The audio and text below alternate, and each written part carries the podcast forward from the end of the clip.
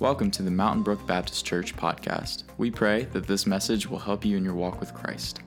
The title of Dr. Fenton's sermon today is The Transforming Power of Giving Thanks. The big idea is while giving thanks glorifies God, it also transforms our relationships. Good morning. It is indeed an honor to be with you on this historic Sunday. Your church is well known for its ministry in the community, for the vibrant congregation you have. You've had so been so blessed by outstanding pastors, and uh, and the best is still yet to be. It's exciting to be here on this Sunday and to be a part of it, and I am very excited for you. Turn with me in your Bibles to the book of Psalms, Psalm 107. We'll be reading verses 1 through 7, and then verse 43, and then 1 Thessalonians chapter 5, verse 16 through 17. Sometimes when we uh, when ministers preach a sermon, they use a microscope with the Bible, meaning they select a short passage of Scripture and they dig deep into it, finding all of the nuances and the meanings of that verse. There are other times you use a telescope. You use a representative passage of Scripture and you look at it from a distance, seeking to see the themes that come out from the scripture, seeing it as a whole. Today, we'll be looking through a telescope, looking at one of the central themes of the Bible. The scripture says, Give thanks to the Lord, for he is good. His love endures forever. Let the redeemed of the Lord tell their story. Those he redeemed from the hand of the foe, those he gathered from the lands from east and west, from north and south. Some wandered in desert wastelands, finding no way to a city where they could settle. They were hungry and thirsty, and their lives ebbed away. Then they cried out to their Lord in their trouble, and he delivered them from their distress. He led them by a straight way to a city where they could settle. Let them give thanks to the Lord for his unfailing love and his wonderful deeds for mankind. For he satisfies the thirsty and, and fills the hungry with good things. Let the one who is wise heed these things and ponder the loving deeds of the Lord. Then the Apostle Paul writes, Rejoice always, pray continually, give thanks in all circumstances, for this is God's will for you in Christ Jesus. May God enrich his word as we dwell upon it. Today I'm going to tell you the secret of life, okay? Now, if, if you know this secret, it can save you quite a bit of money. It can save you distractions trying to trace, chase some of the other things that claim to be the secret of life. The secret of life is there is no secret.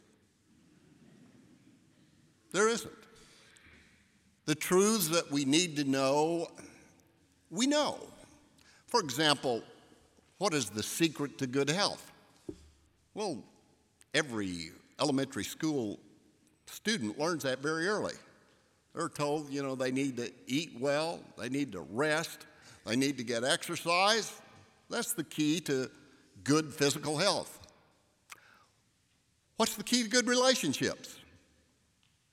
The key to good re- relationships is to treat one another with kindness or to uh, love one another or do unto others as you would have them do unto you. That's been around. Jesus taught it. but it was even around before Jesus. For religions prior to that had something similar in their statement. When you look at the key to abundant living as a Christian, sometimes Christians think there's a secret there, and we go to the latest seminar or try to find the new book that is able to explain something from some obscure verse in the Bible that no one's ever seen before, and we try to learn and gain from it. But when you look upon what the scripture tells us, it tells us to give thanks in all things. That's not a secret. It's very common throughout the Bible. 36 times in the book of Psalms, we read specific instruction give thanks. You turn to the New Testament. The Apostle Paul, who wrote approximately 25, 28% of the New Testament, what does he do? 46 times he gives instruction or teaching about thanksgiving. Every year during this season, someone usually writes an article, and I've already seen two of them on the internet. The secret of gratitude. Well, it's not a secret. We are instructed, we are directed to be grateful people. But why is that? Why, why are we to be grateful? When you look at the teaching of Jesus when he was asked, What's the greatest commandment? He says, Love the Lord your God with all your heart, soul, and mind. And the second is like unto it love your neighbor as yourself. When you break that down, he's describing the three dimensions or the three relationships inside of the Christian faith the relationship with God, the relationship with others, the relationship with ourselves.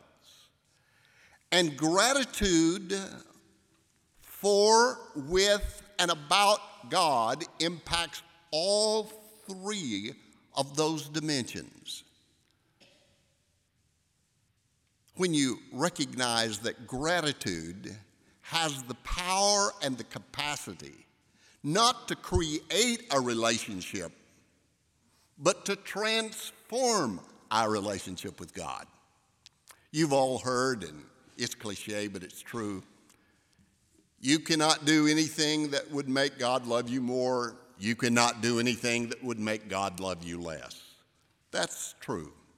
But you and I can do things which keep us from experiencing God's love, from feeling that we are loved, from being aware of what God's doing in our life.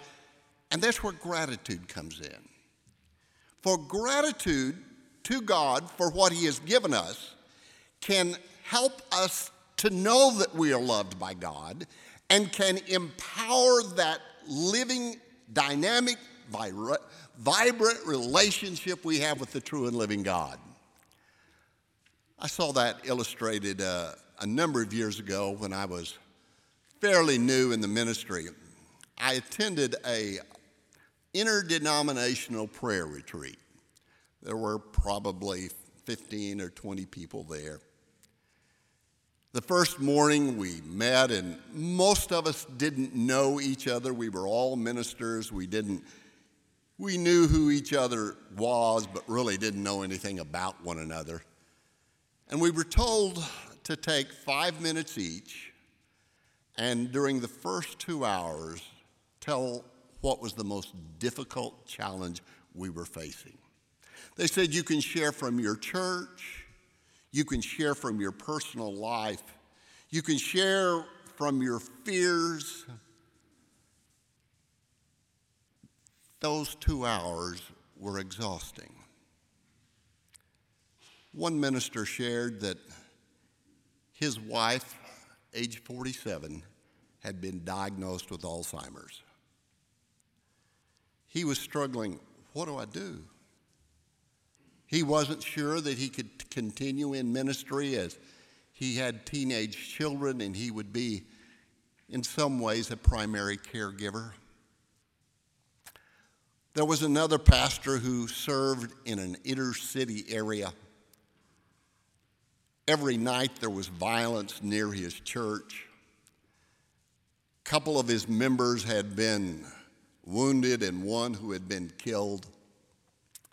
And as we heard those stories and we shared from our own life, and, and I mentioned that I was dealing with a physical illness in my life at that time, and as we were walking through that time, it was so depressing. At the end of a couple of hours, when we'd each shared five minutes, we had about a 30 minute coffee break, and then we came back. And then the leader said to us, He said, I want us to close that chapter now, the most difficult challenges that you are facing. Instead, I want you to list where you see God at work in your life, where you know that the hand of God is leading and directing in your life. And he said, It may take you a little bit to figure out, but he says, Take a moment and, and then share with the group. And we began listening to what God was doing in the lives of those ministers. The ministers whose wife had Alzheimer's mentioned that he had had a call from a lady in his church, an older lady who was a nurse. She had just retired, she was a widow lady. And she wanted to come and talk to him about her moving in and taking care of his wife the man who was there in the inner city, described a recent service when they had had two members of a violent gang come to faith. And the service in which he described a different tradition than ours in worship, where he had seen transformation, he says, There's no one else that could do this but God. And as we walked through that, when we finished it, the leader of the seminar said, Don't you feel empowered now? He said, Allow me to encourage you. When you begin your prayer time, do not do it the way we did today, but begin by being aware of where God is at work in your life looking over what God has done and saying, God did that. That's what Psalm 107. That psalm is saying, look at your past, nation of Israel. See what God has done. When you felt abandoned, when you felt weary, when you felt you were a people without a city or a land, God led in your life because gratitude makes us aware that God loves us. It is when we praise God and say thank you that we gain the optimism, and not just the optimism, but the hope and the awareness that God's still moving among us. That's one reason why corporate worship is so important. Because during the week, if you're like most of us, rarely do we thank God for what He's done. But we come to hear, come together on Sunday. We sing hymns that announce what God has done. We hear from the gathered community of faith. And in that process, we, we come again to the conclusion of a truth that we have known that is not a secret. God is still at work in our life. Gratitude has the power to transform our relationship with God. Gratitude has the power to transform our relationship with others. for many of us, one of the most difficult things is not uh, believing in God, but it's the relationships that we go through. How do you really love folks? How do you? There's some people that just sort of seem unlovable, and I'm sure we do to some other people. But it is in that process of recognizing that God is in charge of our life and that He has brought people into our life that then we can express gratitude to Him and it changes the way we feel about one another. A number of years ago, one, the week before Thanksgiving, I always wrote, still do in many ways, write number of thank you notes for people that had done good things for me or the church during the year. And, you know, on Monday prior to Thanksgiving, I would take them and mail them. One year, as I was doing that, I really felt it needs to be a longer process. So, as I started to thank God for the people that He had placed in my life, I also began to think about the individual contributions that they had made to me, not just doing nice things to me. There was one gentleman He's been very transformative in my life.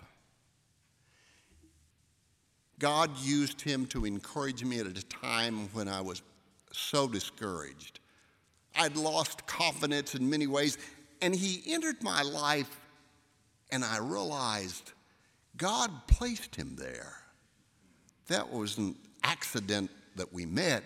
God directed his life and mine my last conversation with him had not been a real good con- conversation because we had disagreed about something.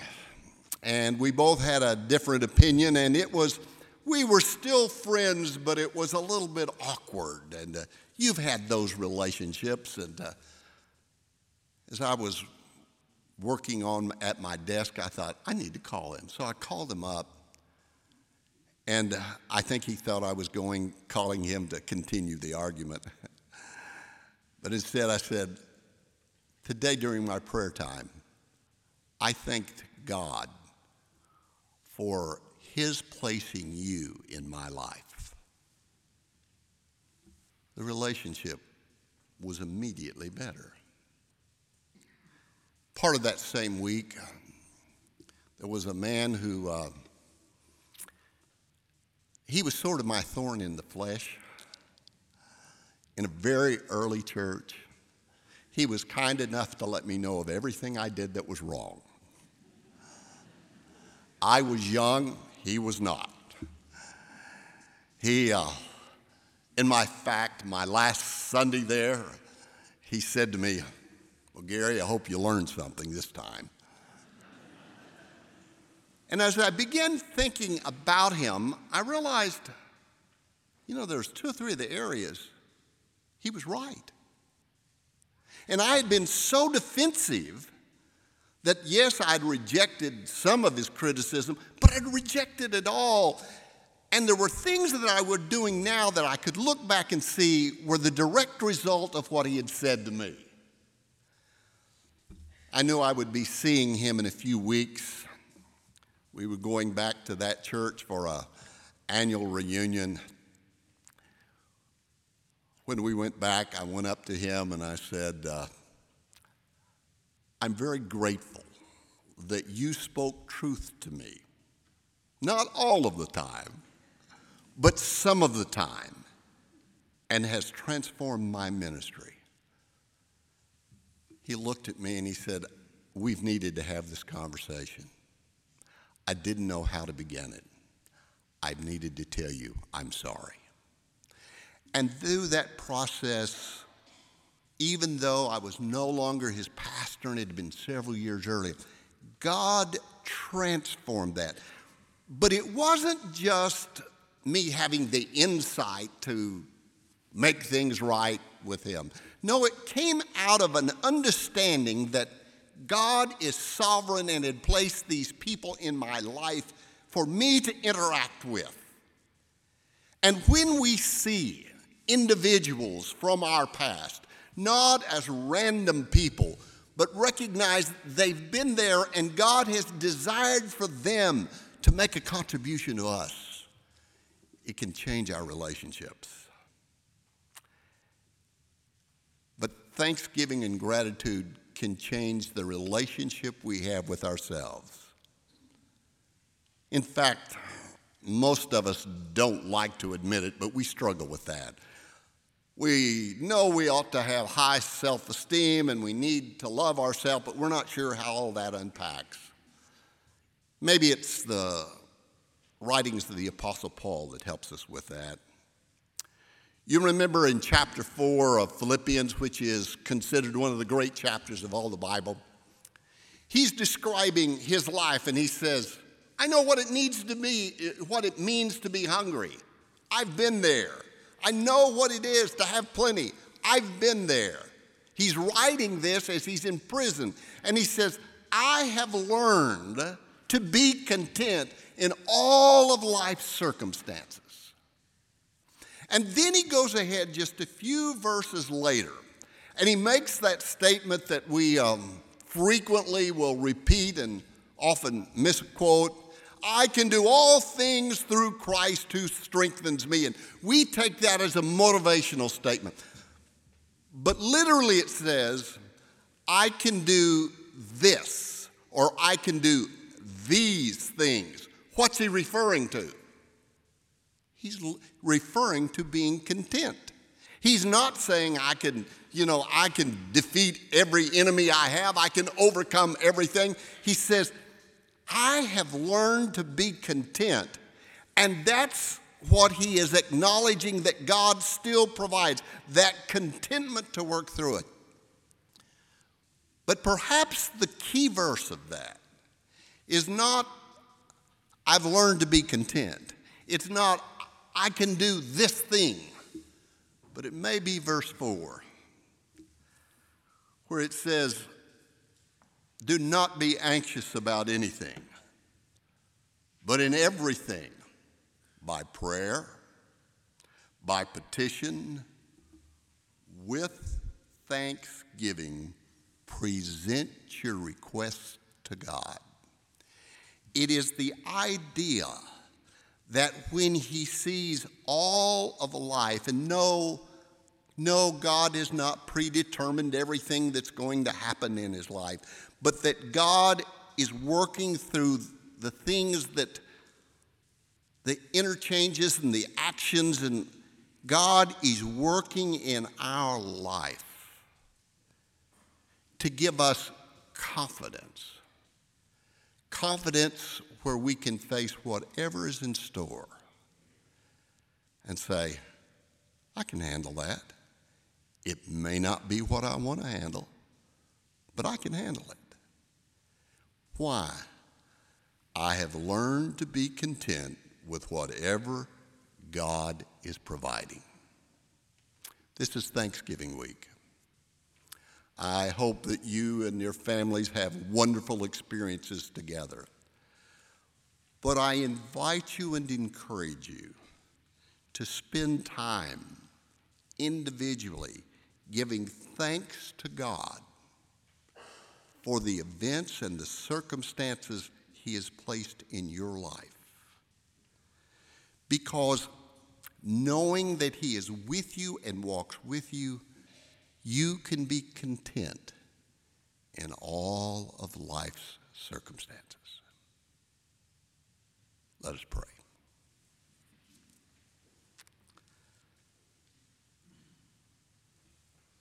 Father, you know us. You know our hearts, and sometimes that's encouraging and sometimes that's frightening. Because there are times we tell you we are very thankful and you know that we're just saying the words. There are times that we thank you for people and we really aren't grateful for them, but we just feel obligated to say that. And then in our own soul, we, we sometimes lack confidence. We're not sure that we can handle what you have given us, and We just know that if it were better circumstances, then we would be able to handle it. But it, as we look to you and your faithfulness, we recognize that we can handle whatever is in store. Father, make us grateful. Give us a heart of thanksgiving. And Father, we pray that you will begin that work now. In Jesus' name we pray. Amen. Thank you so much for joining us today. We pray that today's message brought you hope as we continue to love God and live with grace and generosity. Be sure to check back here for more podcasts. And as always, go out and do the Lord's good work.